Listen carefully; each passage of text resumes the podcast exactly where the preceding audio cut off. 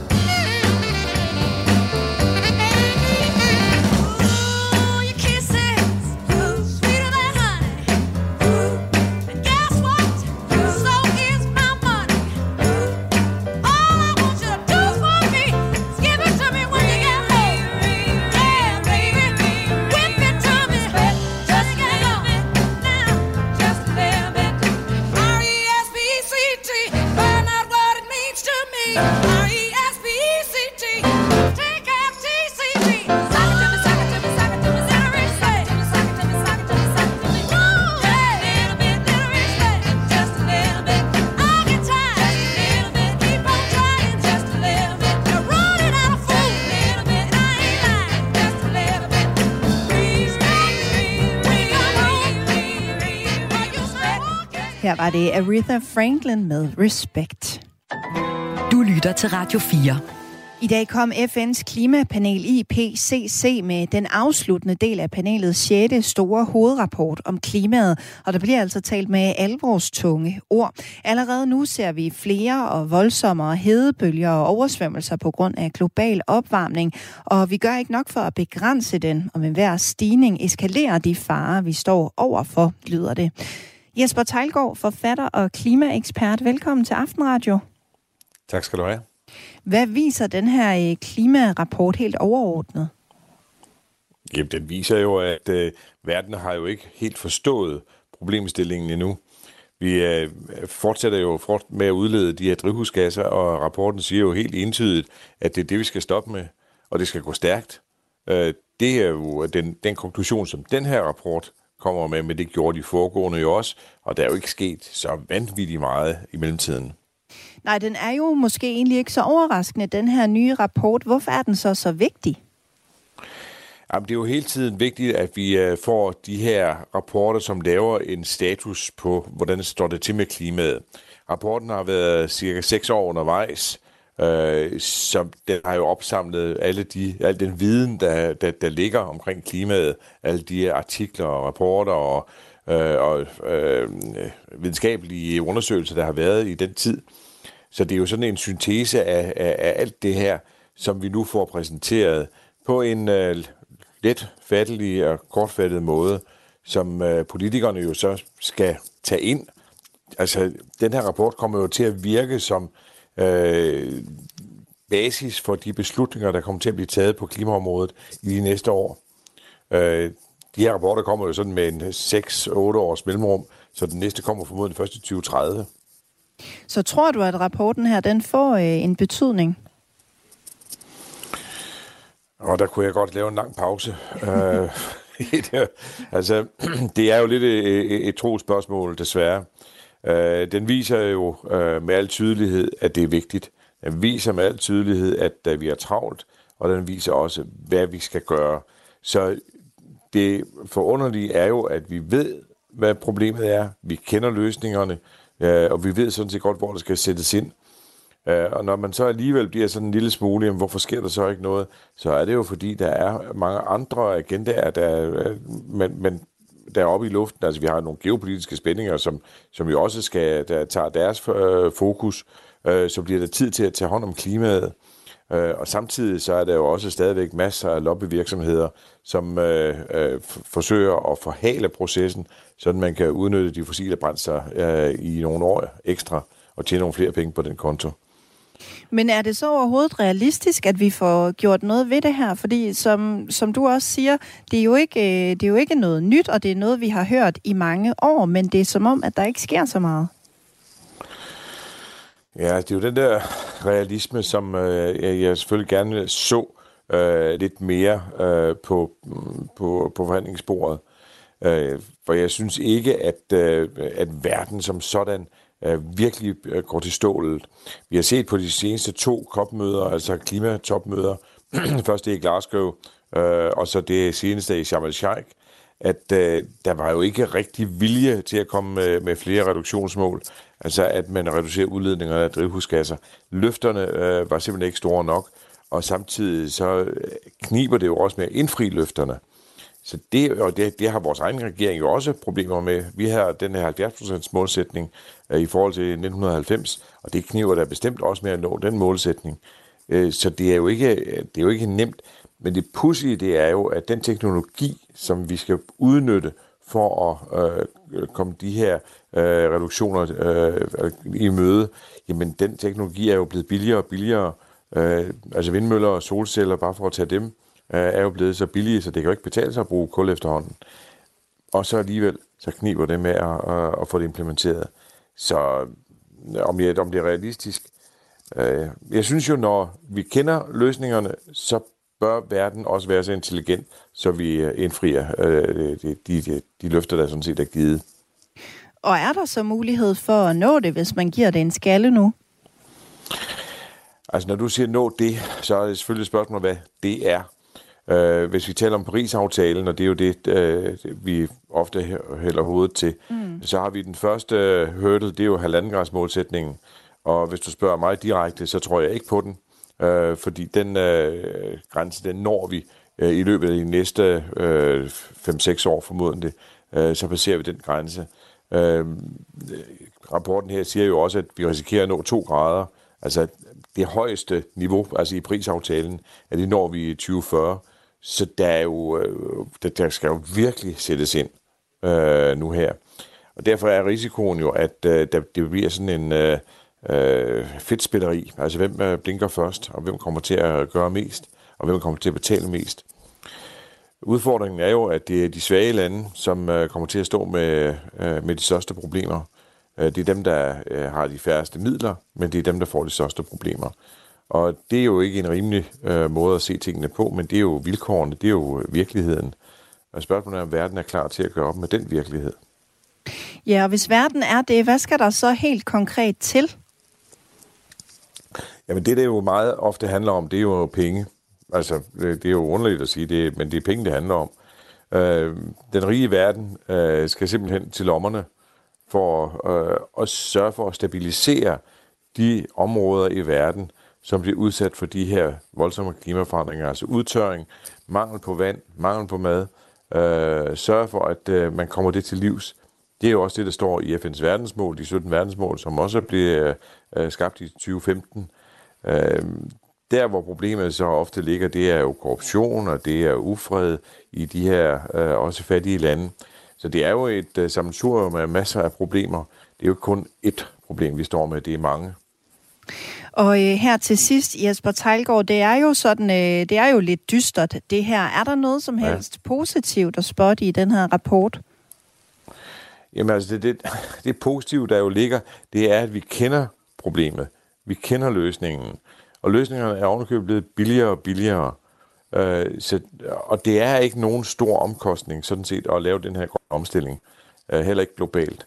Øh, så derfor er der jo et begrundet håb om, at øh, verden kommer øh, til fornuft og bruger de løsninger, som, som jo findes, og som er, er gode og, øh, og billige. Så øh, i det lys der, der kan man da godt have et, et vist håb. Det, der er store, det store spørgsmål, det er om viljen den er til stede. Ikke kun hos politikerne, men jo også hos os alle sammen. Jesper Tejlgaard, forfatter og klimaekspert. Tak fordi du var med i Aftenradio. Velbekomme. Og det er altså øh, den sidste advarsel, som FN's klimapanel IPCC er kommet med i dag. Så lyder det øh, fra flere grønne stemmer efter offentliggørelsen af den her rapport. Ifølge Helene Hagel, der er klima- og miljøpolitisk leder hos Greenpeace Danmark, så er rapporten hård, men øh, altså ikke overraskende læsning, ligesom vi også hører fra Jesper Tejlgaard. Hun siger sådan her i en skriftlig kommentar. Truslen er gigantisk, men muligheden for gennemgribende forandring er også stor. Dette er IPCC PC's sidste advarsel, men hvis vi vil, kan denne rapport også blive vores overlevelses Guide.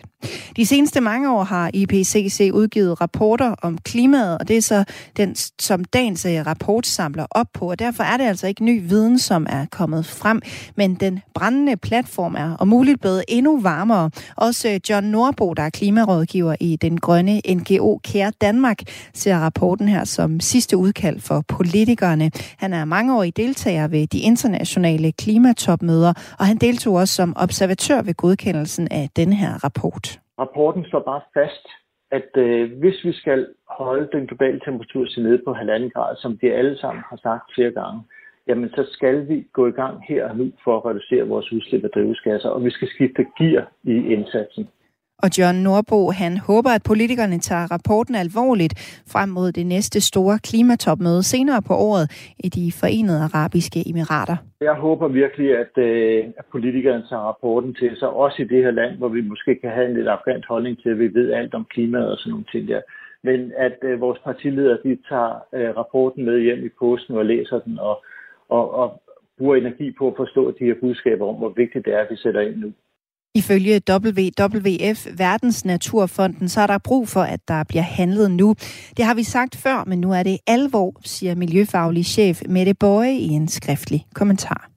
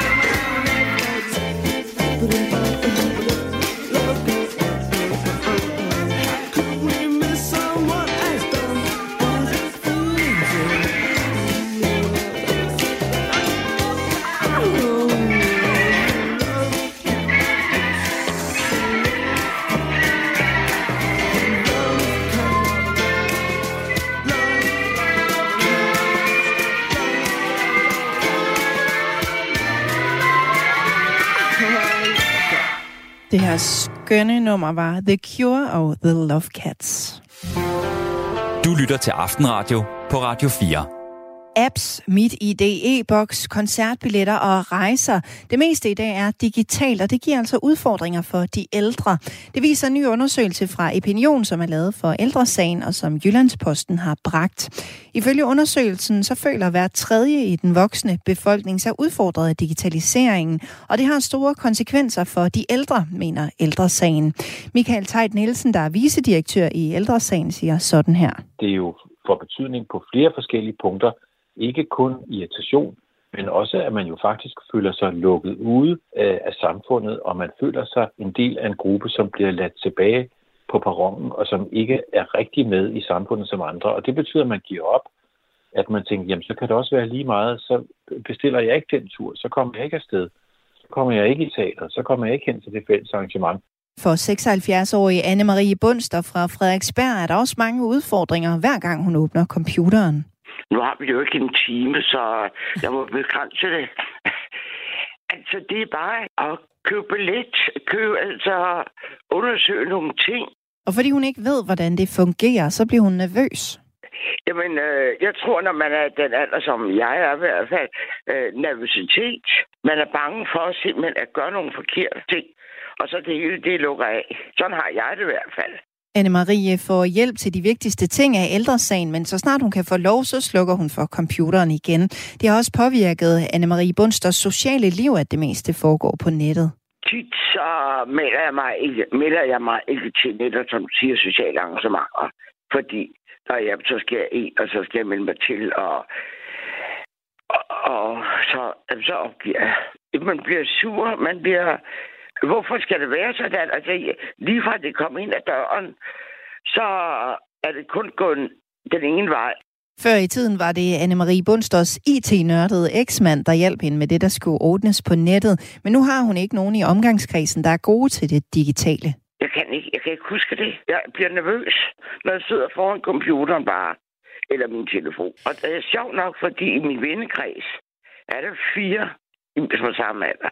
Så er der min storebror, og så er der tre andre venner. De er heller ikke på internet.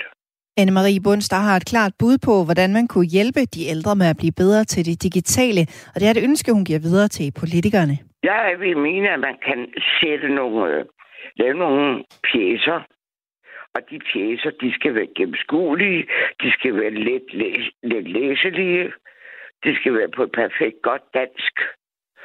Der skal være måske nogle øh, øh, billeder af, hvordan man skal gøre. Ifølge Venstres digitaliseringsminister Marie Bjerre, så er det vigtigt at fokusere på en let tilgængelighed for de ældre. Det, jeg kan gøre, det er først og fremmest som digitaliseringsminister at have fokus på, at de offentlige digitale løsninger, at de er nemme. Øh, det vil sige, at vi har et fokus på, at vi får testet brugervenligheden i forskellige aldersgrupper, øh, når der er opdateringer, når man udvikler nye produkter. Men hun tør slet ikke komme derind. Det er et meget stort fokusområde for mig. Ja, og så handler det om hjælp og vejledning også, at der er ordentlig hjælp og vejledning, og også at det er nemt at hjælpe som, som pårørende eller som frivillige organisationer. Ældresagen, som har fået lavet en undersøgelse, er jo nogle af dem, som leverer et rigtig stort stykke arbejde i forhold til at, at hjælpe ældre mennesker med at begå sig digitalt. Øh, og det er sådan noget, man politisk kan sørge for, at der er nogle ordentlige rammer for, at det også er nemt for andre mennesker at hjælpe. Ifølge digitaliseringsministeren ligger ansvaret ikke alene hos politikerne. Hun påpeger, at danske virksomheder også skal skabe digitale platforme, der er let tilgængelige. Det er jo klart, det er en udfordring, for det er jo hele samfundet, øh, der bliver mere og mere digitalt. Det er jo også, når man bestiller et bord på en restaurant, det er jo alting, der bliver mere digitalt. Og det er sådan set godt for Danmark. Det er godt, at vi er så digitale. Øh, det gør, at vi, øh, øh vi høster nogle kæmpe gevinster øh, i Danmark. Det er godt for vores virksomheder. Men det er jo vigtigt for virksomhederne, at de så har et fokus på, at det, de laver, også er øh, nemt og tilgængeligt, særligt for den ældre del af befolkningen. det vil jeg da gerne opfordre til, at man har et fokus på. Jeg kommer ikke til politisk at foreslå, at man på en eller anden måde skulle, skulle regulere det, fordi det skulle gerne være sådan, at der er en selvstændig business case i, at de produkter, man laver, de er nemme at forstå, og de er tilgængelige. Nattevagten på Radio 4 er for dig, der hverken kan, vil eller må sove. Mennesker er jo forskellige, uanset om de er psykologer eller filosofistuderende eller lastbilchauffører. Når klokken slår 12, sidder nattevagten klar ved telefonen for at tale med dig om nattens emne. Prøv at høre, ja. du er som ja. du er, og det, ja. at hun har udvist her til aften, det har ikke noget med dig at gøre. Lyt til nattevagten fra midnat på Radio 4. Det er jo ikke bare en gratis omgang at ringe ind. Radio 4 taler med Danmark. Natten til den 20. marts 2003 blev Irak besat af en USA-ledet koalition. En koalition, som Danmark også var en del af, og Torben Gettermann var en af de danske diplomater, som blev sendt til det åbne krater for 20 år siden. I den nye bog Krigszone tager Torben Gettermann læseren med på en øjenvidende beretning gennem livsfarlige attentater og til et land på en umulig vej mod demokrati. Min kollega Karoline Kær Hansen interviewede Torben Gettermann i programmet Mellem Linjerne i anledningen af 20-året for begyndelsen på Irak-krigen. Det har været en personlig, en, en, en øh, skal jeg sige, stor oplevelse. Til tider lidt voldsom oplevelse, til tider lidt øh, grænseoverskridende oplevelse.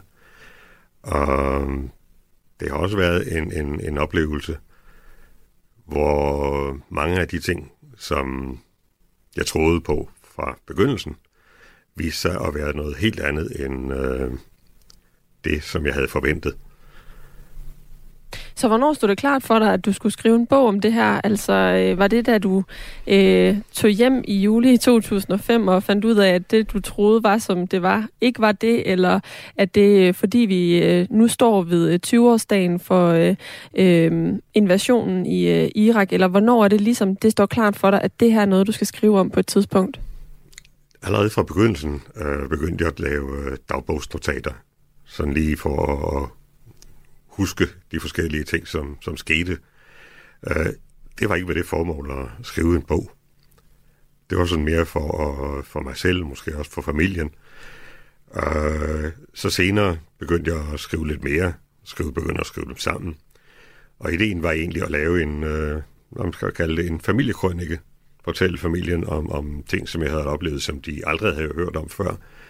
Også fordi de nu var kommet øh, på så tilpas lang afstand, at det var måske nemmere at, at forholde sig til. Og øhm, det var først på et meget senere tidspunkt, at øh, det endte med at blive til et bogmanuskript. Og det var fordi, jeg fik en, en opfordring fra nogle af mine venner, som sagde, jamen, øh, du har skrevet det her, hvorfor prøver du ikke at få det udgivet som bog? Mm. Og hvad er det, hvad er det den her bog øh, kan for andre end dig og din øh, familie? Altså, hvorfor er det så vigtigt et øh, emne at sætte øh, fokus på øh, nu, her 20 år øh, efter?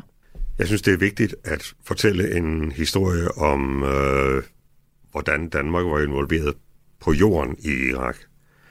Øh, både de gode ting, det var der ikke så mange af, og de dårlige ting. Øh, så man forhåbentlig kan drage en lære af, hvad man gjorde rigtigt, hvad man gjorde forkert. Øh, og skulle man komme i den situation, hvad, man jo, hvad jeg jo ikke kan udelukke, vil kunne ske i fremtiden, at Danmark skal med i endnu en krig, at man så også gør sig nogle øh, tanker om, øh, på hvilke vilkår og hvad man så forventer af, af dem, man så skal være i koalition med, og hvor meget Danmark kan bidrage med, i, når det kommer til stykket. Mm. Med andre ord er det her altså øh, et tidspunkt, som øh, vi kan lære af øh, af historien. Altså den floskel kan man godt bruge i den her, øh, i den her sammenhæng, eller hvad mener du? Det, det vil jeg mene, man godt kan. Øh, man bør altid kunne lære historien.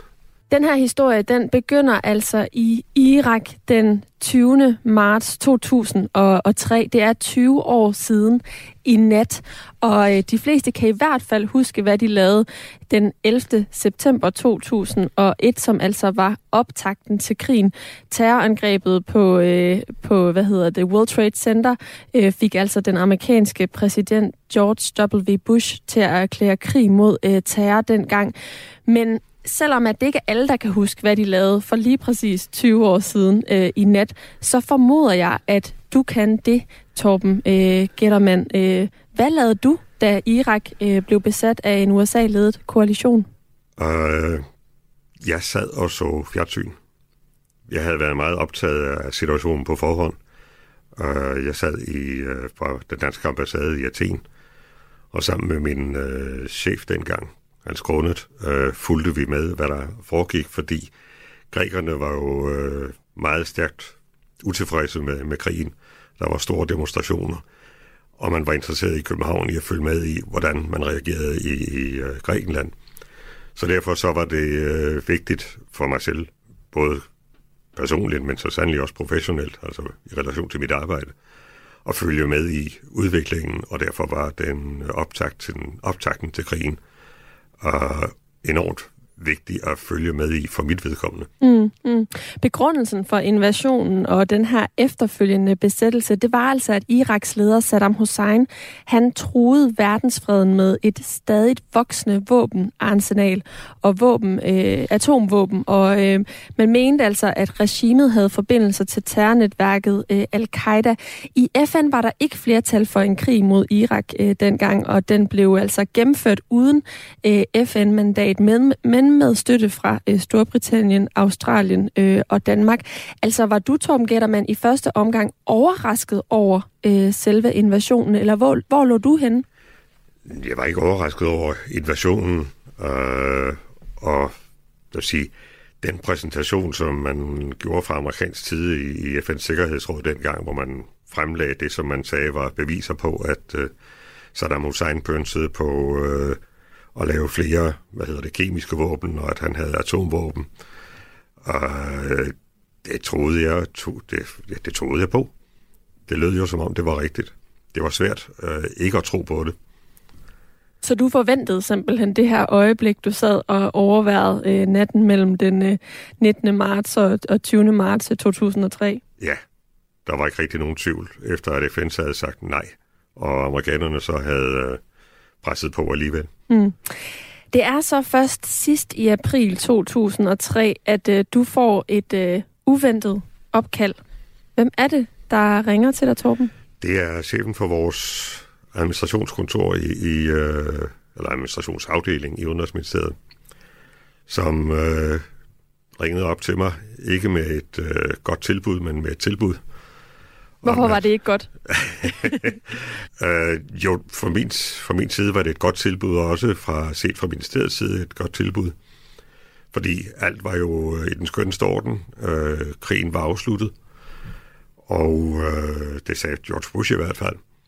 Og nu var det jo bare om at få genopbygget Irak og få gang i den danske eksport meget hurtigt.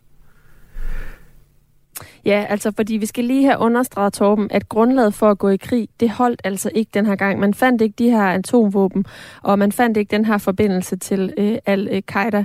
Øh, øhm, så selvom man havde øh, forventet, at øh, nu skulle der være det store ramaskrig, så, øh, så blev der umiddelbart, tænkte man, øh, ikke det. Men øh, det viste sig at være noget andet, da du så øh, tog til øh, Bagdad i Irak i øh, begyndelsen øh, af maj.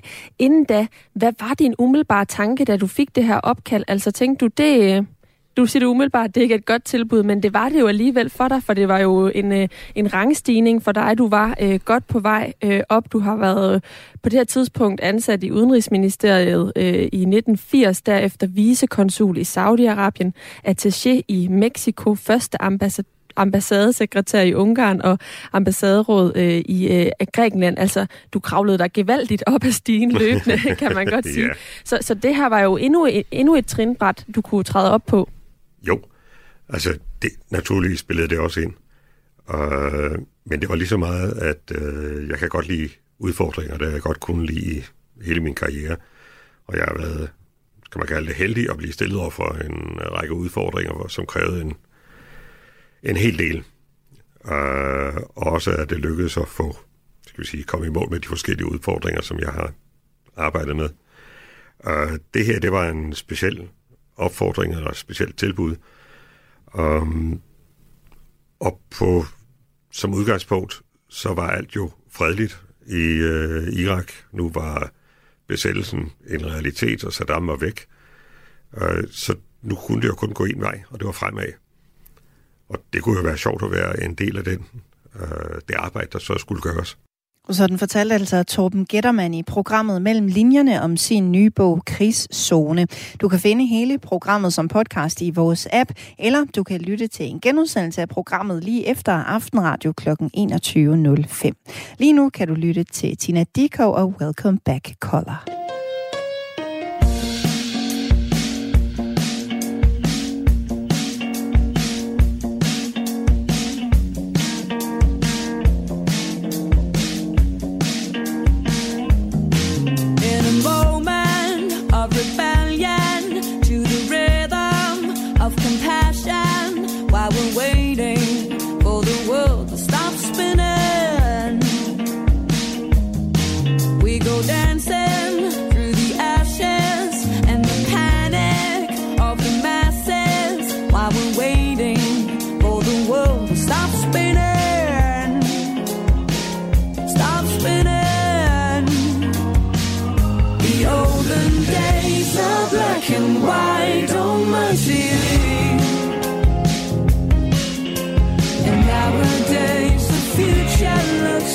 say.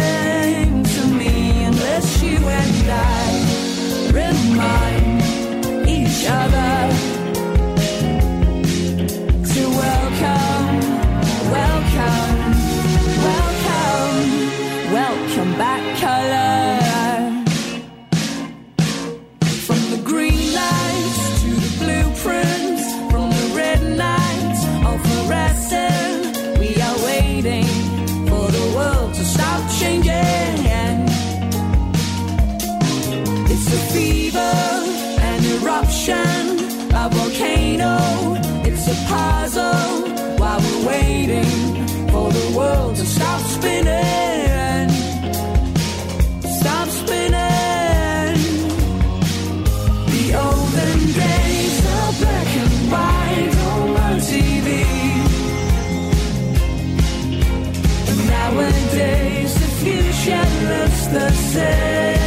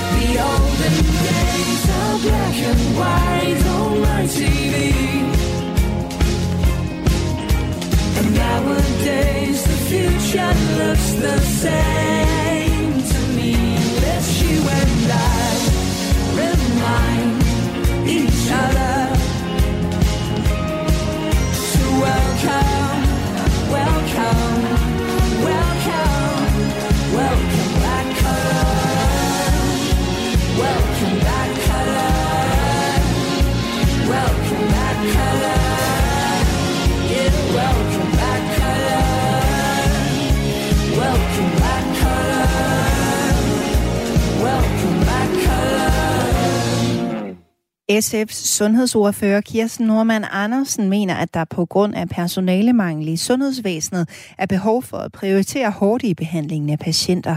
Det er så alvorligt, så der bliver nødt til, man bliver nødt til akut at gøre noget. Om det så skal være, at vi suspenderer ventelister, indtil vi er sikre på, at de akutte patienter de kan behandles først. Det må være et spørgsmål, som ministeren også skal svare på. DR skriver, at kræftpatienter, der er tilknyttet afdelingen for mave- og tarmkirurgi på Aarhus Universitetshospital, må vente op til 8 uger, før de kan få en operation. Det kan betyde, at kræftpatienter ikke når at blive behandlet i tide, og det er på trods af et lovkrav om, at de skal opereres senest to uger efter, at operationen er besluttet. SVM-regeringen har lovet at forsøge at komme det pressede sundhedsvæsen til undsætning. For en måned siden præsenterede sundhedsminister Sofie Løden aftale om en akutplan, som regeringen har indgået sammen med regionerne. Planen den skal være med til at nedbringe ventelisterne, blandt andet ved at gøre det nemmere for udenlandske arbejdskraft at komme til at arbejde på danske sygehuse. Der skal i en periode være mindre forskning og papirarbejde for sundhedspersonale og mere tid til patienterne, og så vil regeringen overføre flere opgaver til de private sygehuse. Men Kirsten Norman Andersen mener ikke, at regeringens plan er tilstrækkelig. Jeg tror ikke, vi kommer udenom en prioriteringsdiskussion, hvor vi bliver enige om, at akutte patienter øh, til akutafdelingerne og kræftpatienter, som øh, har brug for livreddende behandling akut, at dem bliver vi nødt til at prioritere, før vi eventuelt behandler en, øh, en hofteoperation eller andet. Altså, og jeg tror i virkeligheden, vi alle sammen er enige om det spørgsmål, at øh, hvis vi skal vælge mellem en livreddende kræftbehandling eller en øh, hofteoperation, så vælger vi den livreddende kræftbehandling først øh, og hofteoperationen efterfølgende. Og det er ikke det, vi gør i øh, sundhedssystemet lige nu, og det bliver vi simpelthen nødt til at tage alvorligt. Kirsten Norman Andersen har kaldt sundhedsministeren i samråd, og det samme har de konservative sundhedsordfører Per Larsen. Ministeren har i sidste ende ansvaret for, at sundhedsvæsenet fungerer. Vi beder ministeren om en redegørelse for, at kræftbehandlingen er blevet en del af hospitalskrisen, og hvad ministeren har tænkt sig at gøre, siger Per Larsen. Sundhedsminister Sofie Løde siger i et skriftligt svar, at hun vil have en redegørelse fra Region Midtjylland. Det er rystende at høre, at der er patienter med fremskreden tarmkræft, som venter for lang tid på at få en operation på Aarhus Universitetshospital, og dermed får forværret deres sygdom. Det kan patienterne og deres pårørende naturligvis ikke være tjent med. Jeg vil derfor bede Region Midtjylland om en redegørelse i sagen, siger hun i et skriftligt svar til DR. Ifølge DR så har lægerne på hospitalet gennem næsten et år advaret hospitalets ledelse om de ventetider, som bliver overskrevet. Lægefaglig direktør på Aarhus Universitetshospital Claus Thomsen forklarer overskridelserne med mangel på personale, og at der er blevet taget initiativer for at komme problemet til livs. Regionsrådsformanden i Region Midtjylland, Anders Kynav, ønsker ikke at udtale sig i sagen. Han henviser i stedet til hospitalsledelsen.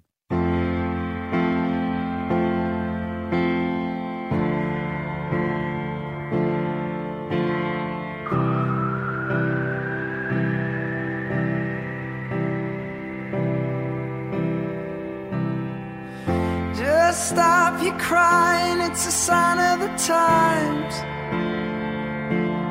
Welcome to the final show. I hope you're wearing your best clothes. You can't bribe the door on your way to the sky.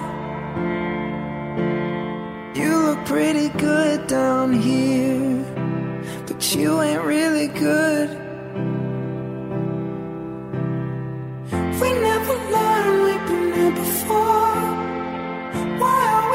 Stuck and running from the bullets?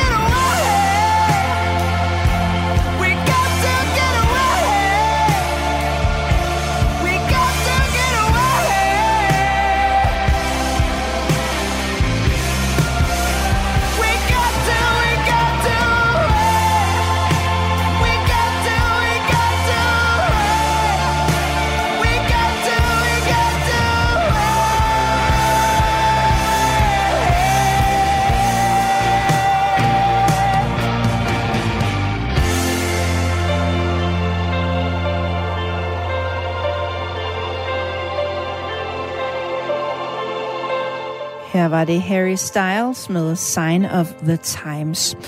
Hvis man ikke ved det, så øh, kan jeg øh, informere om, at øh, Harry Styles han har fire brystvorter, og så har han øh, haft et hamster, som hed Hamster. Du lytter til Aftenradio på Radio 4. Igen i år ligger Finland øverst på listen over verdens lykkeligste lande lige foran Danmark. Det viser FN-rapporten World Happiness Report, der er offentliggjort i dag. Og det er sjette år i træk, at finderne kåres som verdens lykkeligste folk. Christian Bjørnskov, professor i økonomi og forsker i lykke ved Aarhus Universitet. Hvad er det dog, der gør øh, finnerne finderne så lykkelige? Altså, der, de har meget af det, vi også har. Altså, som et nordisk land har det den her meget, meget høj grad af tillid til andre mennesker, som faktisk er, er en af de vigtigste parametre for, hvorfor Danmark er så, så lykkeligt. Øh, de, er, de er stort set lige så tillidsfulde, som vi er, som nordmændene er. Øh, og det er også meget fredeligt og rigt land, og meget demokratisk osv. Så, videre. så på den måde, så, så ligner de også. Men så er der også lige den detalje, at FN bruger Gallups undersøgelser. Gallup spørger på en helt, helt bestemt måde, som faktisk gør det lidt nemmere for finderne. Okay. Så i virkeligheden er øh, finderne måske ikke gladere, end vi er i Danmark? Det kommer an på præcis, hvad man spørger. Den måde, Gallup spørger på, betyder, at, øh, at hvis man har sociale normer mod at forestille sig noget virkelig godt, øh, så kommer man til at se lykkeligere ud, end man ellers ville være. Og der har danskerne ikke nogen særlige bekymringer med at, at forestille sig noget meget stort. Men det er faktisk noget, vi ved fra Finland og Estland, at det gør folk helst ikke. Og derfor kommer de lande til at se en lille smule bedre ud, end de ellers ser ud. Men hvad er det så, der er sket? Fordi øh, Danmark ligger jo på en anden plads i år, og gjorde os det sidste år på en tredje plads i 2021. Men vi har jo tidligere brystet os af det her med at være verdens lykkeligste land. Det var vi øh, sidst i 2016. Hvad har så ændret sig, siden vi ikke er det længere? Der har faktisk ikke ændret sig noget. Altså, der, der er to ting med. For det første, så er nogle af de tidligere undersøgelser, hvor vi blev kort som verdens lykkeligste land, de havde ikke den her feature, som Gallup øh, som Gallup-undersøgelserne har, der spørger man bare, hvor tilfreds folk er med deres liv som helhed, og ikke noget andet. Og når man gør det, så er, er danskerne for eksempel de lykkeligste i Europa. For det gør man nemlig i de europæiske undersøgelser. Øh, den anden ting øh, er, at man skal lige huske på, at der er sådan en lille gruppe lande oppe i toppen af verden. Danmark, Finland, øh, Holland er det typisk, Schweiz er det typisk, som er så lykkelige, at vi faktisk ikke rigtig kan se forskel. Så det bliver næsten tilfældigt, om man er nummer 1, 2 eller 3 i undersøgelsen. Hvis man kigger på, øh, på den her skala fra 0 til 10, det går efter, så, øh, så har Finland fået 7,8, og Danmark har fået 7,6. Så mener du slet ikke, at den her forskel egentlig er betydelig? Nej, det, det er den ikke, når, når den, den varierer også lidt fra år til år. Altså det, de er så tæt på hinanden, at de rent alt praktisk grad er lige lykkelige. Og hvis vi så kigger på, øh, altså i år, så er det jo så Finland, der har fået førstepladsen, og Danmark har fået en anden plads, og så kommer øh, Island øh, på en tredje plads i år. Ja. Hvordan kan det være, at, øh, at de her lande ligger i toppen? Det kan man foreløbig kun spekulere over. Men altså, øh, Danmark, Finland og, og Island er nordiske lande, og de er simpelthen, øh, vi er den mest tillidsfulde region i verden. Øh, tilliden gør folks liv meget, meget nemmere, Øh, og det gør også, at man, man kan mange ting med andre mennesker, som man ikke gør i lande uden den grad af tillid. Så alle de her mellemmenneskelige øh, træk, som vi tager for givet i, i Danmark eller Norge eller Island, øh, de findes ikke i mange andre lande. Og det overser vi så, så har vi svært ved at forstå, hvorfor vi er så lykkelige. Vi har jo, øh, vi har jo som jeg nævnte før, øh, tidligere brystet os af den her titel som verdens lykkeligste land, og selvom det jo lyder på dig som om, at det måske er øh, mere eller mindre tilfældigt, hvem der lige sådan får anden og, og førstepladsen her, ja. tror du så, vi kan vinde den her titel tilbage? Det lyder jo godt at være, øh, være verdens lykkeligste land. Ja, jeg tror, ja, det tror jeg sådan set godt. Altså, jeg, jeg tror, det vi skal fokusere på, det er, at så længe vi er øh, blandt de tre-fire højse, så, har, så er der ikke nogen ko på isen. Øh, men altså, det der, hvor bekymringen er, det er, hvis man fra politisk side kom, kommer til at begrænse folks øh, muligheder for at leve det liv, som de helst selv vil. Altså, det, det er sådan en ting, som man godt kan være bekymret for. Og hvis det sker, så, så kommer Danmark til at falde ned ad listen. Og hvad kunne et eksempel på det være? Det er sådan nogle ting, som at, at man, man øh, forsøger at tvinge danskerne til at, at være sundere. Øh, regeringen forsøger danskerne til at tvinge, forsøger at tvinge danskerne til at arbejde mere, end de egentlig helst ville, osv. Altså, man pludselig ikke længere har, har frihed til at vælge de ting, som man helst selv vil. Øhm, og, og det ved vi faktisk er en ret, ret vigtig ting for de fleste mennesker at kunne. Så den her placering i, i, i hvert fald øh, oppe i toppen af, af listen her, den handler meget om frihed. Den handler om, om tillid til andre mennesker. Altså kunne have de her øh, trygge relationer til folk, man heller ikke engang selv kender. Og så handler den om frihed, ja. Og sådan lød det altså fra Christian Bjørnskov, der er professor i økonomi og forsker i lykke ved Aarhus Universitet. Og som Christian Bjørnskov sagde her, så bliver World Happiness Report årligt udarbejdet af forskere i USA, og det gør de på baggrund af data fra Gallup. Den er baseret på en sammenregning af flere faktorer, den her rapport, og de faktorer tæller blandt andet opfattelsen af omfanget af korruption, generøsitet, frihed, som han nævnte, for forventet levetid, social støtte og også bruttonationalprodukt per indbygger.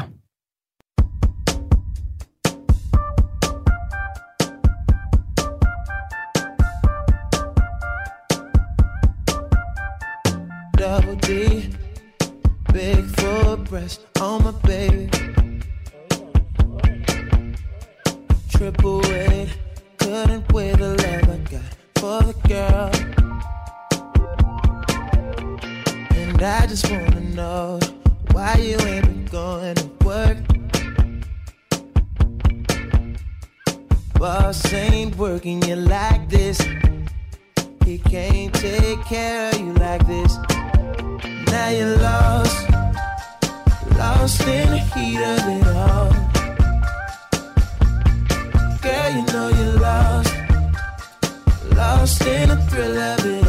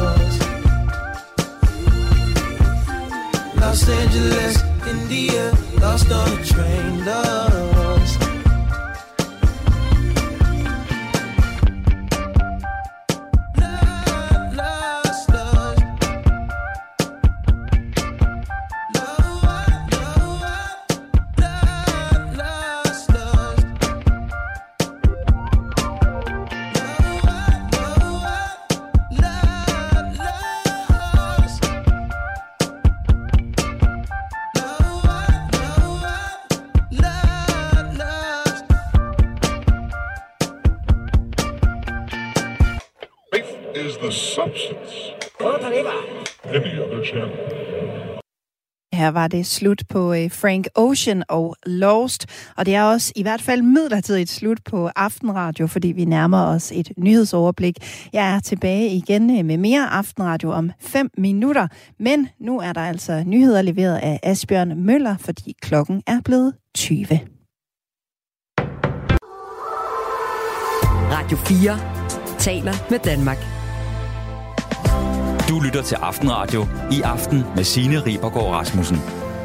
Hvor meget tid må et barn egentlig bruge på at se popsi og krille eller gurle gris i fjernsynet i løbet af en dag? Det er der faktisk ikke noget svar på, hvis man spørger Sundhedsstyrelsen, og det møder nu kritik fra flere organisationer. Sundhedsstyrelsen har nemlig ikke lavet tidsmæssige anbefalinger for børns skærmbrug, og det er altså til trods for, at Verdenssundhedsorganisationen WHO har gjort det siden 2019. Netop fordi vi ikke ved så meget endnu om, hvordan skærme påvirker det lille barns trivsel og udvikling, så mener vi, at Sundhedsstyrelsen ud fra et forsigtighedsprincip bør give nogle klare tidsmæssige anbefalinger.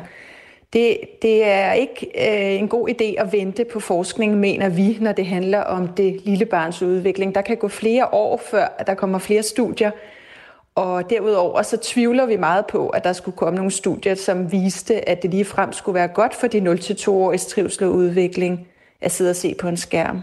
Så lyder det fra børns vilkår. Det skal handle om skærmtid om cirka en halv time.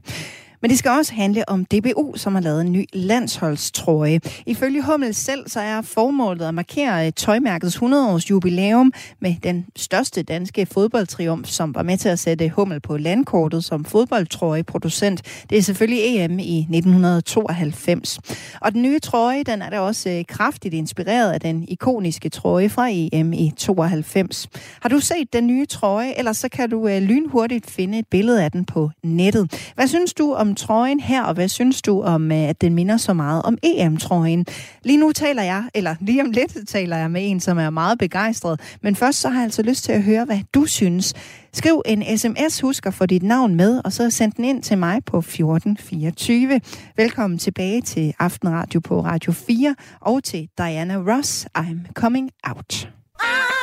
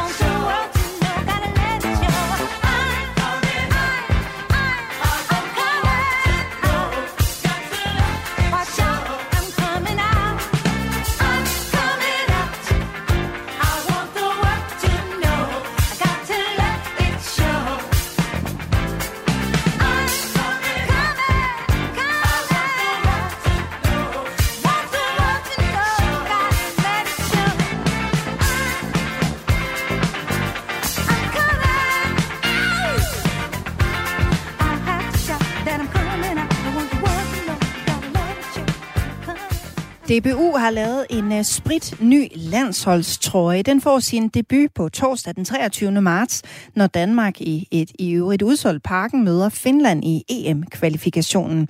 Ifølge Hummel selv så er formålet at markere tøjmærkets 100-års jubilæum med øh, den største danske fodboldtriumf, som var med til at sætte Hummel på landkortet som fodboldtrøjeproducent, selvfølgelig EM i 1992. Og for at hjælpe mig med at bedømme den her nye landsholdstrøje, så har jeg inviteret dig i Aftenradio, Simon Kirkegaard. Velkommen til. Tusind tak for det. Du er journalist på Euroman og har øh, skrevet en artikel om den her trøje, hvor du i øvrigt kalder Euroman for Danmarks førende fodboldtrøjemedie. Så det var jo øh, helt oplagt at have dig med her til aften. Først og fremmest, øh, Simon, hvad synes du om trøjen her?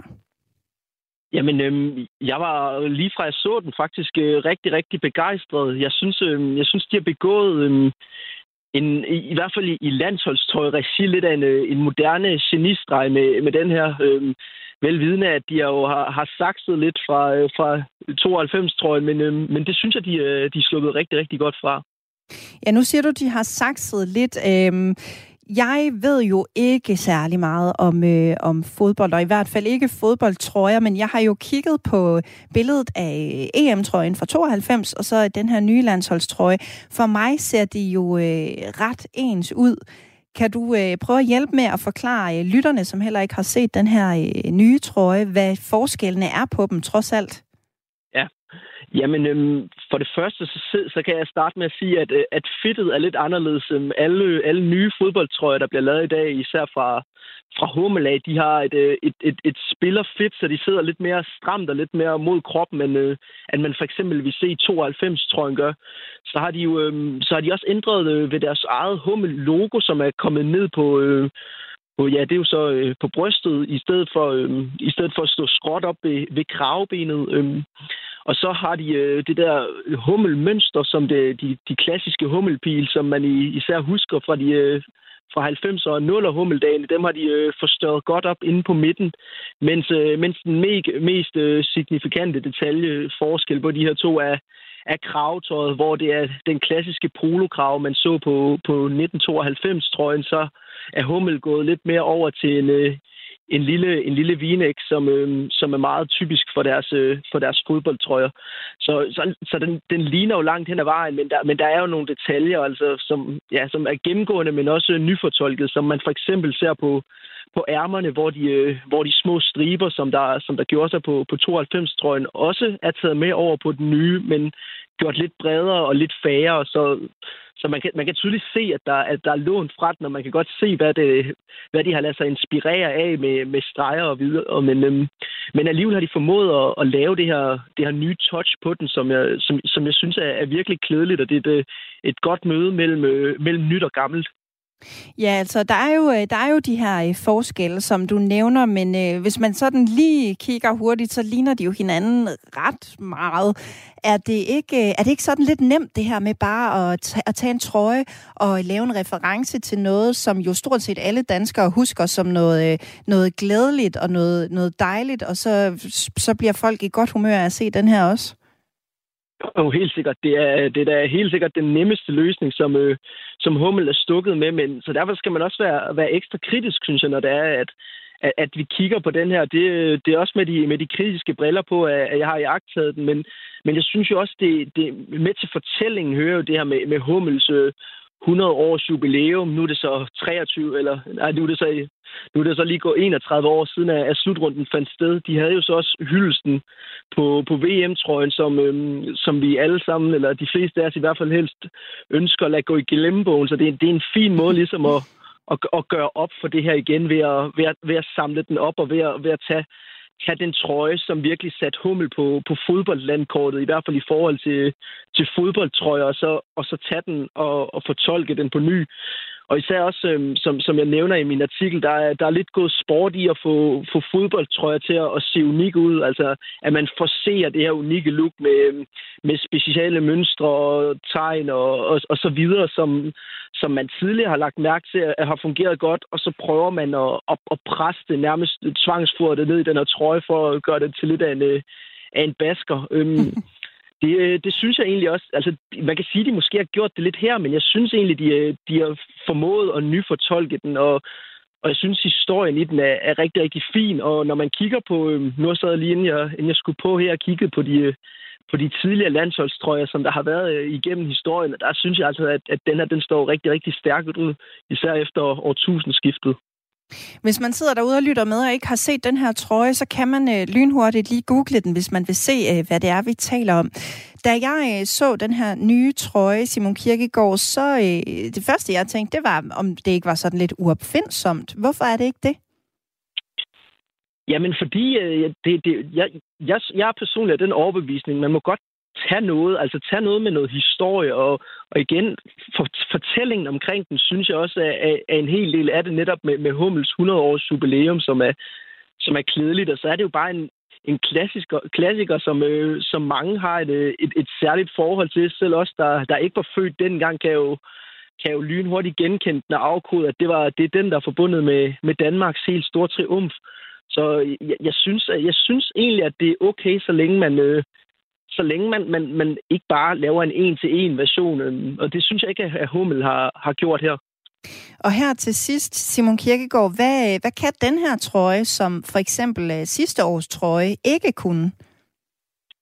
Ja, men øhm, igen, hvis vi, skal, hvis vi skal knytte os lidt til historiefortællingen, så var, øhm, så var, så var det jo en, en, en uelegant affære, både, både slutrunden, men i, i så sandelig også øh, i landsholdstrøjen. Øh, det, det var jo ikke, altså, det, det slap de virkelig ikke godt fra. Man kunne godt se, hvad de vi og hvad tankerne var med den, men, men den blev bare anonym, og den blev kedelig og, og intetsigende, og det, øh, det, det synes jeg, de har fået ret, lavet, lavet om på her og fået, fået fikset. Den, øh, den er i øjenfaldende uden, uden at larme for meget, og det, øh, det tror jeg lidt var, var det, man, man savnede sidste år, hvor der, hvor der var hvor der ikke var nok spil, og, og de forskellige, hvis vi tager udgangspunkt i førsteholdstrøjen, øh, eller første trøjen, så var det bare en leg med nogle røde farver, og så kom der alligevel det, det hvide nummer, som brød med det, med det hele, så det var ikke helt, øh, det var ikke helt gennemtænkt. Simon Kirkegaard, journalist på Euroman. Tak fordi du var med her i Aftenradio. Tak fordi jeg måtte. Ifølge Hummel, så er det jo altså helt bevidst, at øh, den her nye landsholdstrøje minder en del om den øh, ikoniske EM-trøje fra 92. Hummels CEO, som hedder Allan Vad Nielsen, han siger sådan her. Der er ingen tvivl om, at trøjen fra 92 har en helt særlig plads i både Hummels og DBU's historie, og vi håber, at den nye landsholdstrøje vil vække minder for de danske fodboldfans og give dem mulighed for at tage et stykke dansk idrætshistorie i en ny og moderniseret udgave på.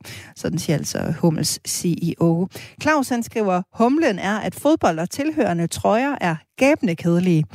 Ja, det er jo heller ikke noget, jeg i hvert fald ved meget om. Jeg synes stadig, det var ret sjovt at høre nogle tanker om den nye trøje her.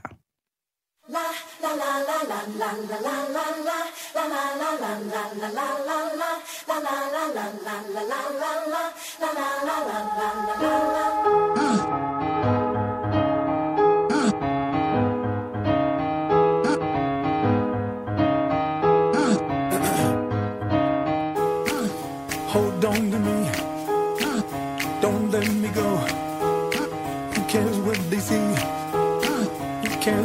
they know? Your first name is free. Last name is dumb. But you still believe in where we're from.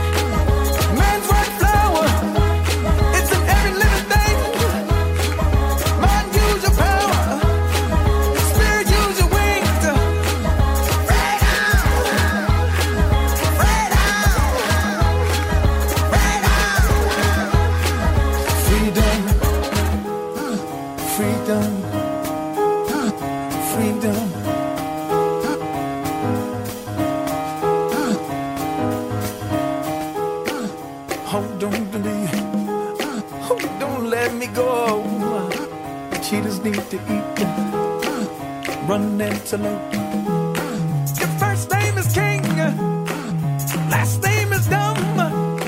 Cause you still believe in everyone.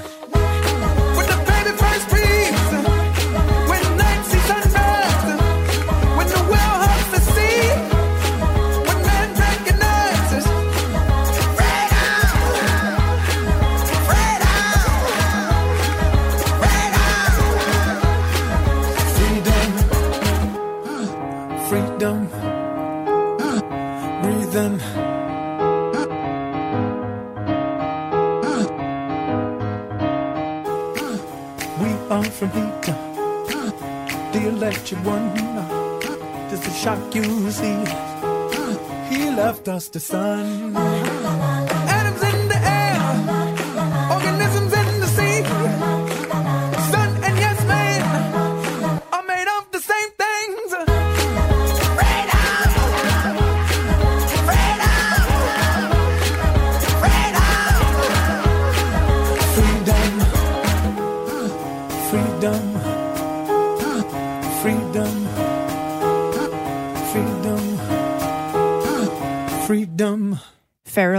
Williams og Freedom, et nummer, jeg lige øh, blev mindet om, eksisterede, da det var med i øh, X-Factor for nylig. Jeg synes, det er et fedt nummer.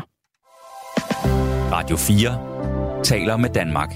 Moderaternes kulturordfører og tidligere teaterdirektør Jon Steffensen har været i noget af et stormvær de seneste par uger. Først på grund af beskyldninger om en forfalsket underskrift i hans tid på teatret Avenue T, og siden afdækkede TV2 en række anklager om både magtmisbrug, trusler og manipulation. For nylig røg museumschef på Museum Sydøstdanmark, Torbjørn Kolbo, så nyhedsmediet Frihedsbrevet havde nemlig bragt anklager om først inhabilitet og også nepotisme. Men det, der virker til at have udløst den endelige fratrædelse, det var anklager om, at han skulle være grænseoverskridende, dominerende og magtsyg. Og sagerne med Steffensen og Kolbo har rejst en debat om ledelsen i kulturbranchen. Noget af det, Jon Steffensen skrev i sin undskyld, var nemlig, at når man arbejder på et teater med dedikerede mennesker, kan bølgerne gå højt på godt og ondt. Og det fik blandt andre teaterinstruktør Niels Erling i det digitale Blækhus. Han skrev, hør her, kunst skabes ikke bedst i konflikt og angst og grænseoverskridelser. Det er noget vrøvl. Kunst skabes bedst, når et helt hold har lyst til at skabe sammen. Det er fandme simpelt. Når folk har det godt i et arbejdsmiljø, så tror de mere på sig selv, så er de mere kreative, så deler de deres tanker og overvejelser, så drives de af lyst til at arbejde, og så får vi bedre kunstprodukter. Alt andet er en gammel løgn, som man kan fortælle sig selv, hvis man vil have lov til at opføre sig som et røvhul. I Kulturmagasinet i dag vendte vært Mathias Wissing spørgsmålet om, hvorvidt opskriften på god kunst er ved at blive skrevet om. Og det gjorde han sammen med en af landets førende teaterinstruktører, Katrine Wiedemann, der ikke selv er kendt for at lægge fingre imellem. Har Niels Erling ret i, i det her med, at den største kunst også kommer fra det bedste arbejdsmiljø? Ja, det synes jeg helt sikkert. Ja, det, det, det har han ret i. Så det er fuldstændig misforstået, den her idé om, at, at god kunst, det kræver hjerteblod og temperament og øh, store følelser, og at man går lidt på kant med hinanden. Det, synes, det, det er jo noget helt andet, du snakker om der, at det er afgørende med, med sagde du, store følelser og passion, eller man, hvad var det, du sagde? Ja, men altså det noget, det bliver snakket om, er at er bølgerne ikke- går højt også nødvendigvis for at skabe god kunst. Ja, men det er jo ikke en modsætning til øh, Mm. respekt og tryghed i et arbejdsmiljø. Altså, synes jeg ikke. De to ting kan sagtens være der samtidig, og er der i alle de teaterprocesser, jeg er med i og kender til, at øh, man kan sagtens øh, have følelserne med i det, men, men, men jeg oplever sådan teaters rum et sted, hvor vi på vores måde øh, kan finde ud af at have gensidig respekt, og samtidig have følelser med ind Mm. i rummet, fordi vi arbejder jo med følelser og fortæller historier, hvor der er store følelser i, og Øh, men det behøver ikke være det private. Det er stadig noget med at være professionel i det rum. Men det er lige præcis den balance, som jeg godt vil tale med dig lidt om her. Altså, hvordan finder man balancen mellem, at man arbejder i et rum, som er følelsernes rum, som er kunstens rum, som er der, hvor man øh, ligger noget af sig selv, og samtidig selvfølgelig skal skabe et godt arbejdsmiljø, hvor man er sikker på, at man ikke øh, overskrider nogle grænser, og man skal hele tiden have et øje på, hvornår er vi i lejen, og hvornår er vi uden for lejen. Hvordan, hvordan rammer man den balance? Fordi jeg kan faktisk godt forstå, hvis det kan være svært. Ja, altså det, man kan sige, det der med det grænseoverskridende er jo noget, der ligger i kunsten. At man undersøger det, der er på den anden side af det, man kender, eller, og vil gerne selv presse sig ud til at lave noget, der måske er vildere eller modigere eller noget andet, end man har gjort før.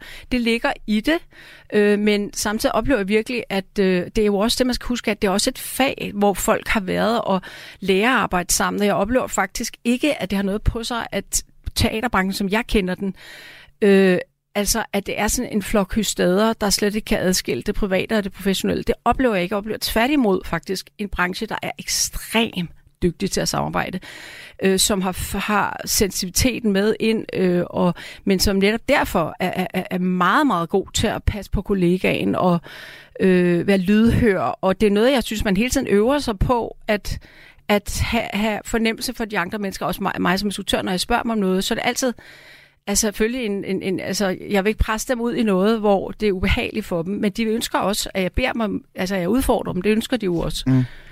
Skal man, skal man gå øh, særligt på liste til, når man nu er den, der tager beslutninger, som du gør som instruktør, og øh, Jon Steffensen har gjort som direktør i kulturbranchen? Er det øh, et vilkår, at man samarbejder med mere sensitive og finfølgende mennesker, og skal det honoreres? Altså er den særlig udsat for, for røvhulsadfærd i teaterbranchen, og måske endda, hvis vi kunne udvide til kunstbranchen? Altså nu har jeg ikke så stor erfaring ved at være i andre brancher, men jeg tror i virkeligheden, at, at lederskab og godt lederskab er meget mere det samme, end man tror. Der findes også enormt sensitive mennesker ude i, i, i andre brancher.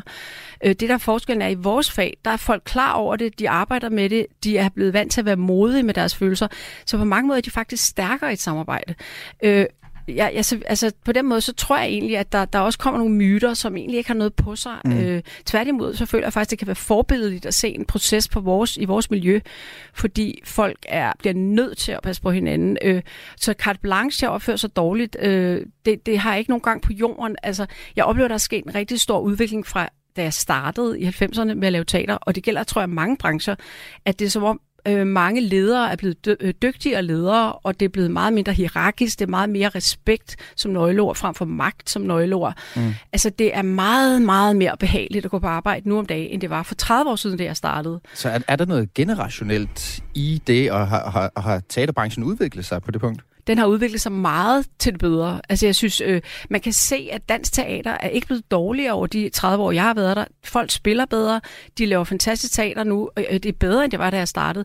Så man kan ikke sige, at det går ud over kunsten, men, men miljøet, altså i selve arbejdsrummet, er blevet anderledes. Der er en helt anden fin følelse og fornemmelse.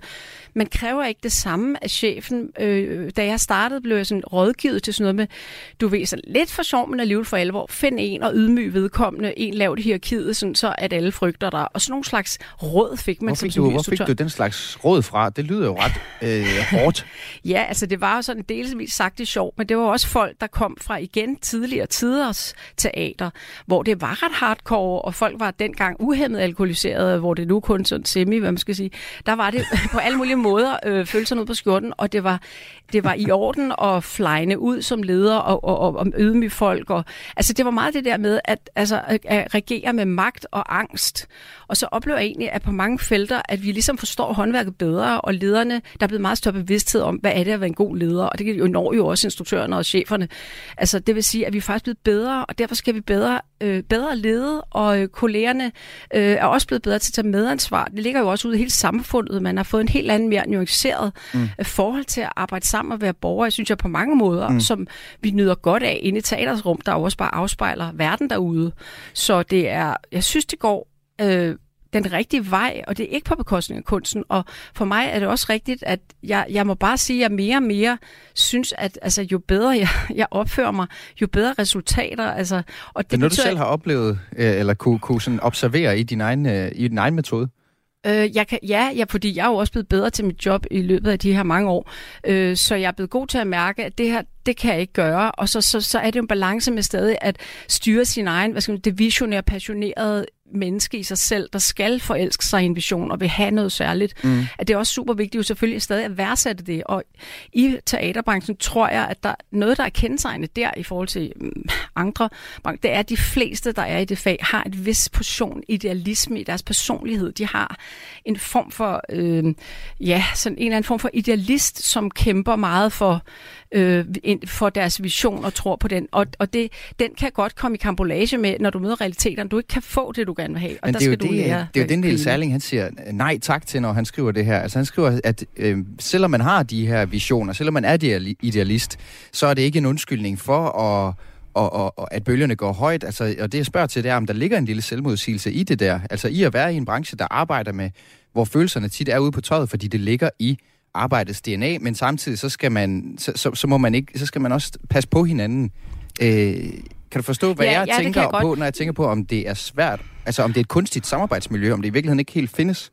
Altså, jeg synes måske, man kan sige, det der med, at man rev sig fort, det, måske det, jeg kan imod det, der, at jeg synes godt, jeg kan rumme, at i gamle dage, der var det anderledes at arbejde, og man øh, oplevede nogle mere ekstreme ting. Jeg havde nogle ret ekstreme ledere, som jeg vil sige var fantastiske teaterchefer, men som samtidig også var... Kan, kan du ikke give et eksempel på Nej, en af de, ikke personligt. før? Ingen navne. Okay. Ingen navne. Men jeg har mødt, øh, hvad skal man sige, såkaldt store personligheder gennem tiden. Øh, og, og, og ja, for eksempel, jo, et navn kan jeg nævne, fordi det bliver ros fra min side. Øh, Peter Aalbæk, som jeg arbejdede med, og personligt kun havde en god oplevelse af, mm. øh, som jo var rendt rundt med en cigar øh, og, og har haft det her ekscentriske persona, øh, hvad hedder det, persona. Mm. Øh, for mig var det ikke en modsætning til god, god, godt lederskab, i hvert fald ikke af min afdeling. Og øh, altså, på den måde, det der, det, det er jo, kan man sige, det er en slags øh, et ekstra lag, om du optræder ekscentrisk eller ej. Mm. Øh, men, men selv i de gamle dage var der også folk, der kunne noget, og og vi var alle sammen anderledes, og vi opnåede også resultater ved at være anderledes. Men nu er der kommet mere styr, styr på tingene, og det synes jeg ikke er dårligt, og det skal man ikke være bange for. Kunstneren skal ikke være bange for det. Og jeg synes også, at den ydre verden, om jeg så må sige, skal heller ikke... Øh, altså hele den her snak om, at vi er ekstra langt ude øh, hystader og primadonnaer og oversensitive og skal behandles på en helt særlig øh, pakkes, ind i vat. Jeg synes ikke, det er det, jeg oplever i branchen. Tværtimod. Når jeg spørger til det, så er det faktisk fordi, at jeg synes, at de seneste par eksempler har vi set komme fra kunst- og kulturbranchen. Det er derfor, jeg sådan lidt opspurgt, om der er noget særligt på spil. Altså Ja. om cheferne er nogle større røvhuller, når de er røvhuller, eller om dem, som arbejder i branchen, er mere på vagt over for det, eller mere sensitive, hvordan man nu skal vælge at kigge på det. Nej, jeg tror, det handler også meget om, hvad vi oplever i medierne, og mediefolk kommer jo tit i, i, i medierne. Hvad hedder det? Kulturbranchen kommer ofte i medierne, fordi de er attraktive Som for medierne. personer, ja. ja de, de er kendte, de er attraktive, de kan måske formulere sig.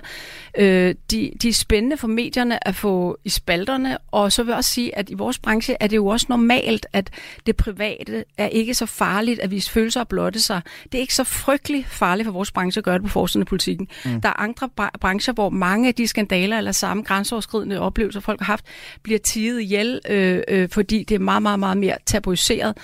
Så jeg oplever, at der sker lige så mange langt ud ting ud i de- andre brancher, men i vores branche har man en idé om, at det er fint at gå ud og fortælle om vores følelser og sige, hvordan vi egentlig Mm. havde det. Og det, det, det, det er vi vant til, Mm. og frygter det ikke. Det kan også være med til, at folk stiller sig gerne i kø til de her øh, interviews i de store dagblade. Så lød det altså fra teaterinstruktør Katrine Wiedemann i Kulturmagasinet i dag. Du kan finde hele programmet her som podcast i vores app. Lige nu kan du høre Otis Redding og Sitting on the Dock of the Bay.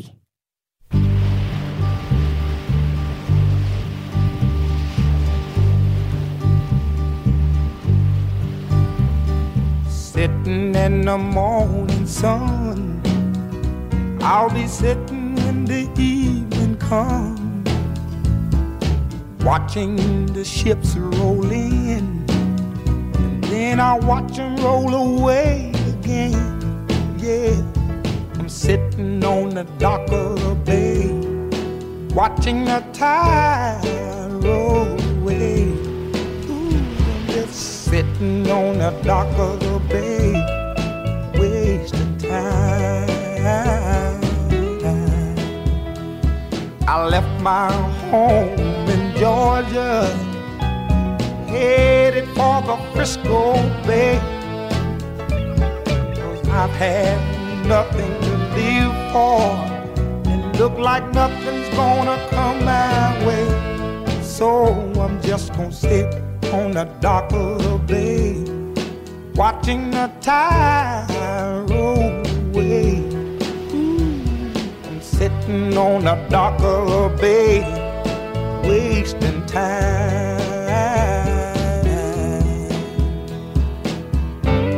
Look like nothing's gonna change. Everything still remains the same. What ten people tell me to do. So I guess I'll remain the same. Listen, sitting here resting my bones. And this loneliness won't leave me alone.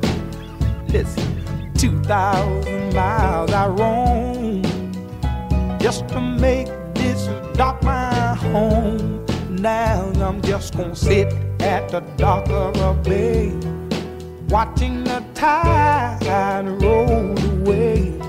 Ooh, I'm sitting on a darker bay, wasting time.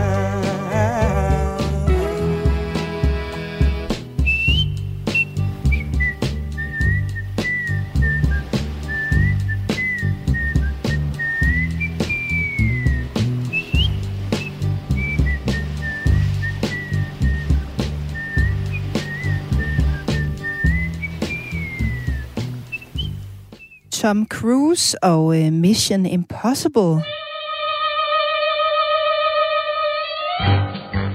har i øh, de her dage indtaget Norge. Tom Cruise og resten af holdet filmer senere til den kommende Mission Impossible-film. Men tingene de går ikke øh, helt efter planen. Den norske regering har nemlig sat en stopper for nogle af filmholdet, filmholdets planer. Det oplyser NRK. Filmholdet havde ellers sat næsen op efter at filme på den kendte arktiske øgruppe Svalbard. Men selvom tv-holdet havde bedt om tilladelse, så får de ikke lov til alt, hvad de beder om. Svalbard har nemlig afslået deres ansøgning om lov til at, handle med, til at lande med helikopter på øgruppen, fordi man frygter, frygter, at det vil forstyrre det vilde dyreliv og forstyrre naturen. Filmholdet har dog alligevel påbegyndt optagelserne, der blandt andet også gør brug af polarfartøjet Polar Explorer, som man har lejet til optagelserne. På trods af balladen, så virker Tom Cruise ret upåvirket af det hele. Ifølge det norske medie Svalbard-posten, så går den 60-årige skuespiller glad rundt i de kolde omgivelser. Det er skønt at være her, siger han blandt andet. Den nye film får det fulde navn Mission Impossible Dead Reckoning Part 2 og forventes at udkomme i begyndelsen af 2024. Mirko, elsker du USA? Selvfølgelig gør jeg det. Hvorfor skulle jeg ikke? Indrøm det. Du elsker også USA. Mit navn er Frederik Dirk Skotlip. Jeg har i mange år beskæftiget mig med amerikansk kultur. Jeg hedder Mirko Reimer Elster. Jeg er nørden fra News. Ham, der fortæller dig alt det om amerikansk politik, du bliver nødt til at vide. Og nu udvider jeg bæksen til kultur. Hver uge dykker de to værter ned i tidens aktuelle og debatskabende kulturhistorier fra USA. Lyt til Only in America. I Radio 4's app, eller der, hvor du lytter til podcast. Radio 4 taler med Danmark. Hvor meget tid må et barn egentlig bruge foran skærmen i løbet af en dag? For eksempel på at se Gulli Gris i fjernsynet, eller på at spille et spil på iPad'en. Det er der faktisk ikke noget svar på, hvis man spørger Sundhedsstyrelsen, og det møder kritik fra flere organisationer. Sundhedsstyrelsen har nemlig ikke lavet tidsmæssige anbefalinger på børns skærmbrug, og det er til trods for, at Verdenssundhedsorganisationen WHO har gjort det siden 2019. Malene Angelo, der er psykolog med speciale i små børn hos Børns Vilkår, er bekymret over de her manglende anbefalinger fra Sundhedsstyrelsen. Netop fordi vi ikke ved så meget endnu om, hvordan skærme påvirker det lille barns trivsel og udvikling, så mener vi, at Sundhedsstyrelsen ud fra et forsigtighedsprincip bør give nogle klare tidsmæssige anbefalinger. Det, det er ikke øh, en god idé at vente på forskning, mener vi, når det handler om det lille barns udvikling. Der kan gå flere år før, der kommer flere studier. Og derudover så tvivler vi meget på, at der skulle komme nogle studier, som viste, at det lige frem skulle være godt for de 0-2-årige trivsel og udvikling at sidde og se på en skærm.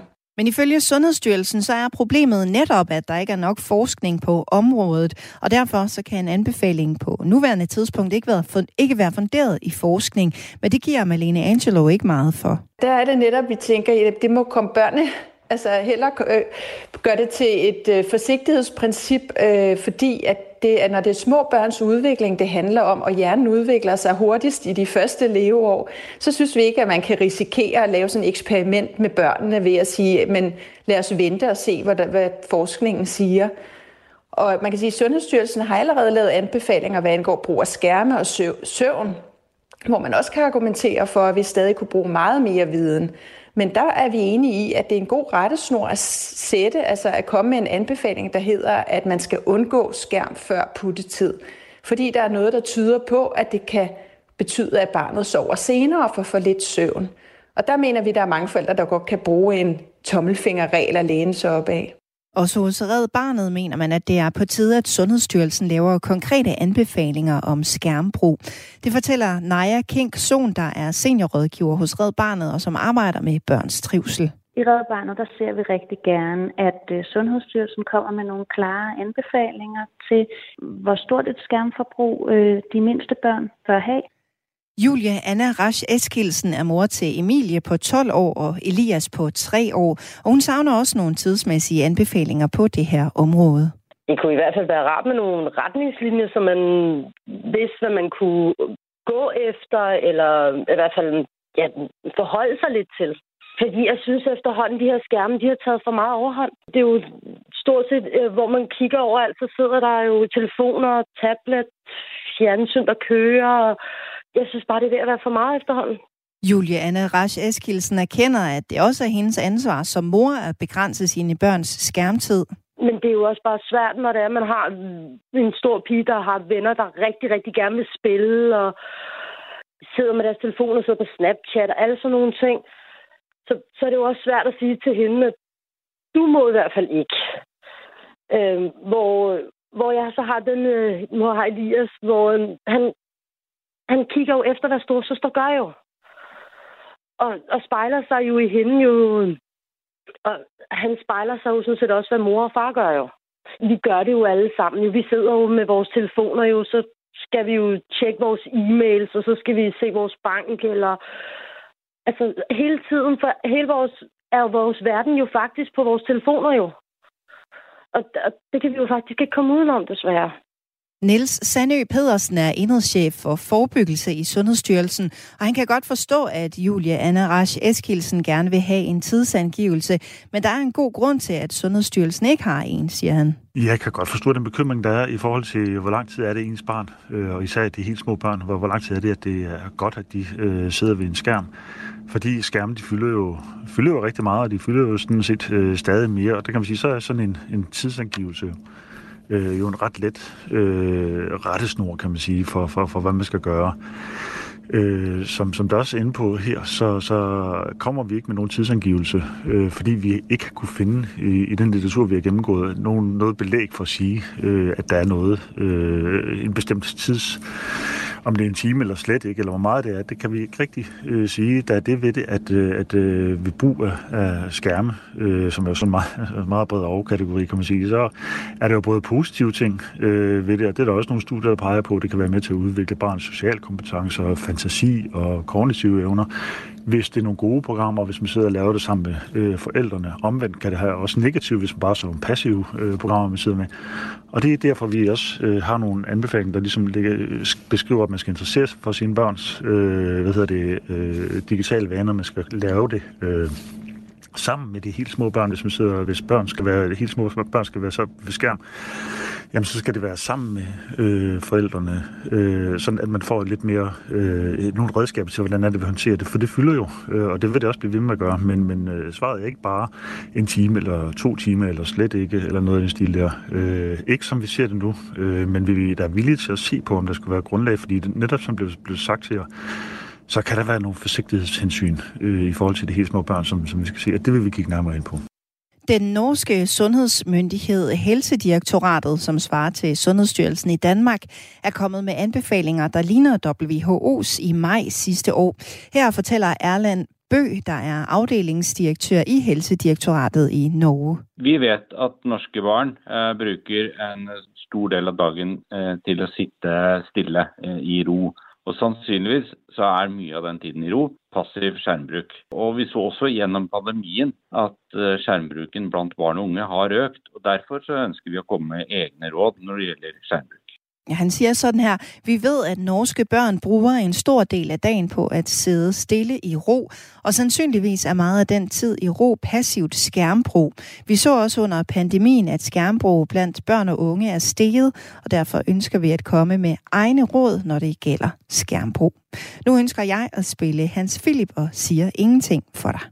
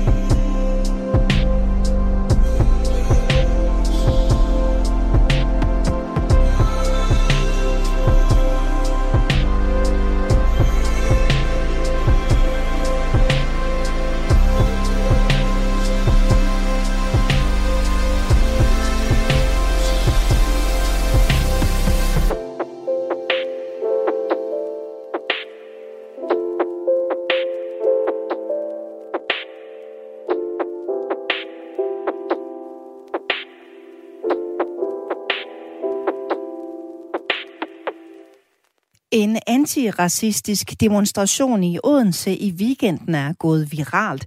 På en story på Instagram fra demonstrationen, som er blevet postet af Social, Socialistisk Ungdomsfront, der ifølge dem selv samarbejder tæt med enhedslisten, stod der nemlig ordene Tæsk din lokale racist, efterfulgt af et hjerte.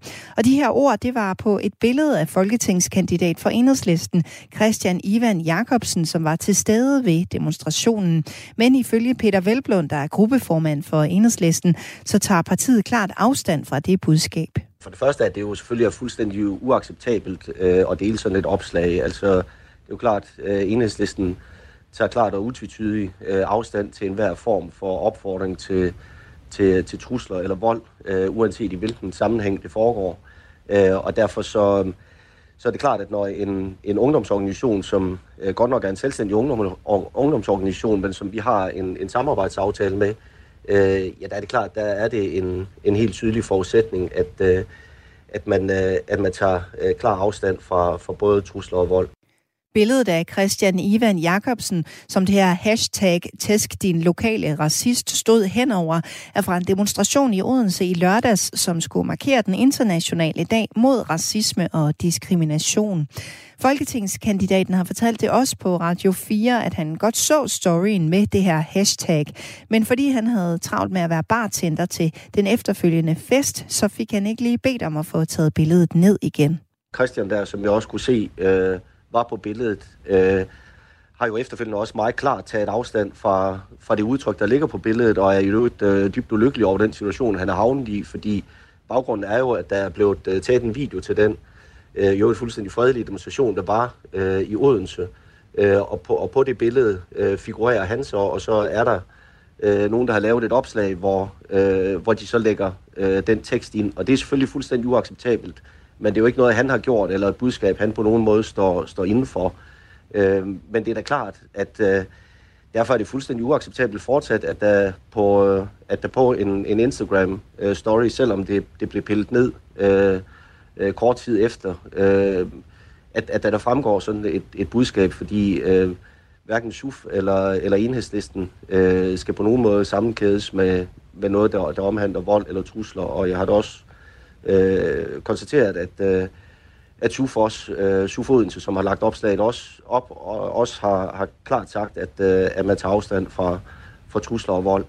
Øh, men det er da klart, vi er løbende i kontakt med SUF, øh, fordi når man har en samarbejdsaftale med enhedslisten, så er det klart, det er en, en helt utvetydig forudsætning, at, øh, at man tager afstand fra, fra trusler og vold i enhver sammenhæng, også øh, selvom det er noget, øh, man har lagt op måske som en, en misforstået spøj, så er det her fuldstændig u, øh, uacceptabelt. Socialistisk Ungdomsfront, eller SUF, beskriver altså, hvordan de har et uh, tæt samarbejde med enhedslisten. Men det samarbejde vil partiet nu genoverveje, lyder det fra Peter Velblund. Ja, det her det kommer til at betyde, at vi får en alvorsnak med dem om, at, øh, at det her det selvfølgelig er fuldstændig uacceptabelt. Øh, og, og derfor kan jeg også konstatere, at, at det er, er SUF sådan set enige i, og de også har pillet, øh, pillet opslaget ned. Øh, og, og at Christian der i øvrigt er, er en skid af, at han havner havnet i den her situation, fordi det er et udtryk, øh, som han bestemt ikke på nogen som helst måde står indenfor, øh, og det har han også skrevet på, på Facebook. Men, men selvfølgelig øh, har vi øh, løbende vores samarbejdsaftale øh, til diskussion, og, og der kommer vi selvfølgelig også til at få en, en alvorsnak med, med SUF omkring det her, og at, øh, at det er helt uacceptabelt, at, øh, at den her slags ting øh, kan blive lagt op, øh, også selvom det er en fejl. Socialistisk Ungdomsfront har ikke haft lyst til at tale med os på Radio 4, og det har heller ikke Christian Ivan Jakobsen, men han henviser til sit opslag på Facebook, hvor han skriver sådan her. Så blev min søndag lige pludselig meget intens. Jeg var til et arrangement i anledning af FN's internationale dag mod racisme, fra det arrangement blev der lagt en video på SUF Odenses Instagram-profil. Der er flere mennesker med på den video, herunder mig. Desværre for mig er den blevet lagt op med teksten Tæsk din lokale racist på den. Det er jeg godt nok træt af, for det er så langt fra noget, jeg mener eller noget, jeg ville skrive. Og nu bliver jeg skudt i skoene, at jeg går ind for vold eller trusler mod politiske modstandere. Det gør jeg ikke. Intet kunne være mere forkert, skriver altså Christian Ivan Jakobsen på sin Facebook-profil. På spørgsmålet om, hvad enhedslisten vil gøre for at forhindre, at noget lignende skulle ske igen, svarer gruppeformand Peter Velblund. Ej, nu tror jeg jo altså også, at, at SUF selv har været klar over, at det her det var klart forbi skiven, øh, så de også øh, af egen drift øh, har reageret på det her. Øh, men det er klart, at når vi har en, en, øh, en samarbejdsaftale med, med Socialistisk Ungdomsfront, øh, ja, så har vi også, øh, bliver vi også nødt til at have en alvorsnak med dem om, at, øh, at det her det er uacceptabelt. Øh, og det er klart, at det kan ikke accepteres, fordi det er fuldstændig afgørende, at man overholder de demokratiske spilleregler, og at man selvfølgelig ikke på nogen som helst måde kan kæde sammen med, med trusler eller, eller, eller vold. Øh, så det er klart, det kommer vi til at, at, at have en drøftelse med dem om igen.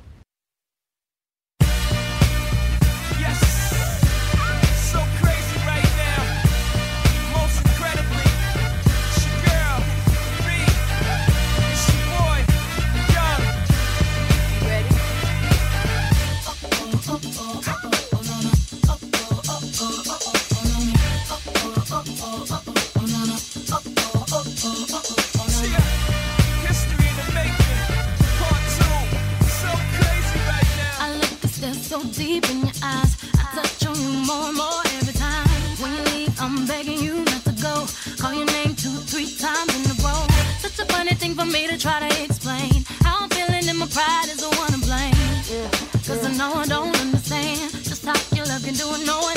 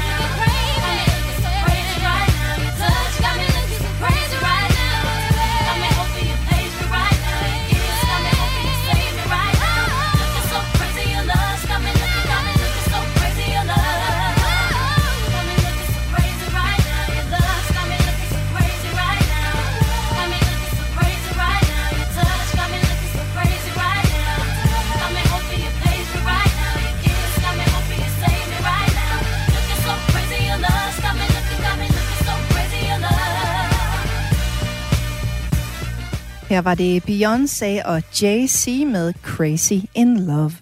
Aftenradio er ved at være slut for i dag efter nyhederne, altså kl. 21.05, så kan du høre mellem linjerne noget, øh, jeg også øh, havde et udklip fra med her tidligere i Aftenradio. Det er altså øh, Torben Gettermans nye bog, Krigszone, og det handler mellem linjerne om i dag i anledning af begyndelsen på Irakkrigen for 20 år siden i dag. Tak for i aften. Mit navn er Signe Ribergaard Rasmussen. Nu er det min gode kollega Asbjørn Møller, der står klar i nyhedsstudiet. Klokken er 21.